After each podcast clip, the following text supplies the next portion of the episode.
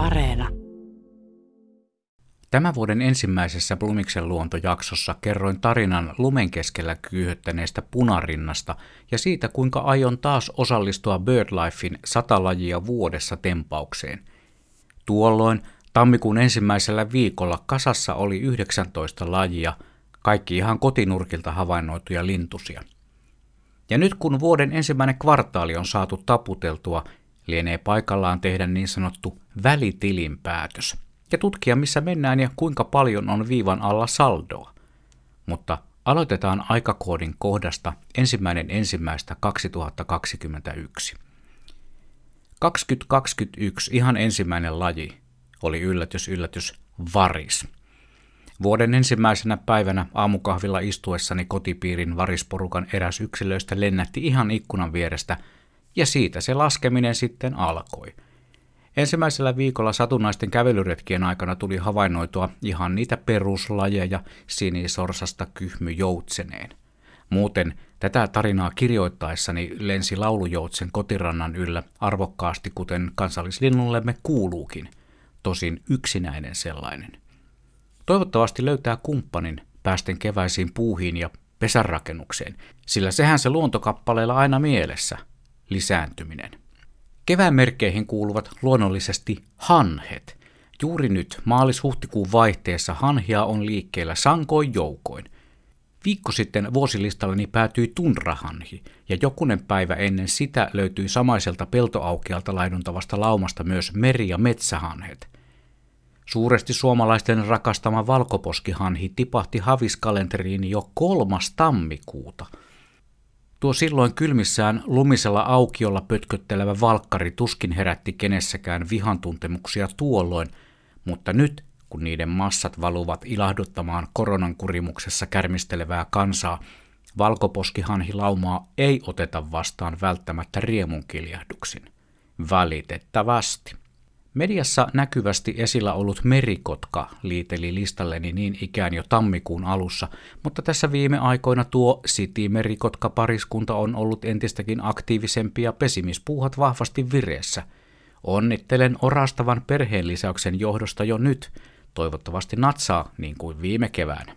Tammikuun viimeisen päivän piristys oli paitsi raikashenkinen ulkoilupäivä, myös kamerani etsimeen osunut urpiainen punaisine päälakinien – Aiempina talvina olen törmännyt jopa parikymmenpäisiin urpiaisparviin. Tänä talvena havainnot ovat jääneet muutamaan yksilöön. Kummasta se sitten kertoo enemmän, minun vai urpiaisten liikkeestä, jäänee ikuisten mysteerien joukkoon. Kaupunkiolosuhteissa on talvehtimaan jääneille linnuille hyviä hotspotteja tai ainakin sen verran sulana pysyviä alueita, että niissä viihtyy joka talvi iso joukko, varsinkin sorsalintuja – Pääkaupunkimme yksi kiinnostavimmista satunnaisista talvehtijoista oli rouva Jouhisorsa rouva. Tiedät tuon rouvan mieltymyksestä taiteisiin, mutta koko talven hän viihtyi oopperatalon pienessä sulassa, sulassa sovussa parisataa nokkaisen lössin keskellä.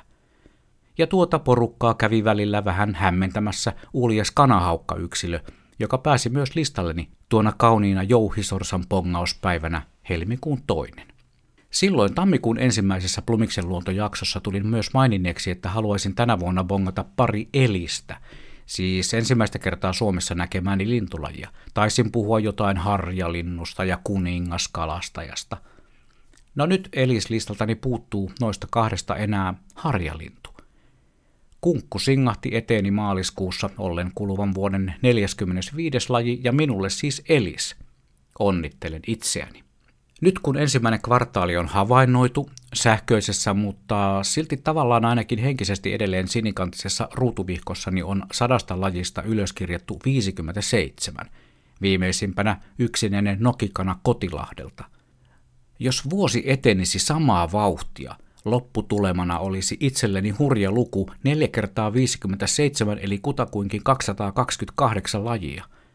En todellakaan usko siihen, vaan jossain kohtaa tulee niin kuin aina kuitenkin taantuma, kas kvartaalit eivät ole veljiä keskenään, ei edes luontohavaintojen maailmassa. Näistä 57 lajista olen kuvannut myös joukon ja niistä joukkoon on asetettu taas näytille Radio Suomen sosiaalisen median alustoille. Käy tsiigaa ja tykkää, mutta ei ole pakko hei. Ja arvatkaas mitä?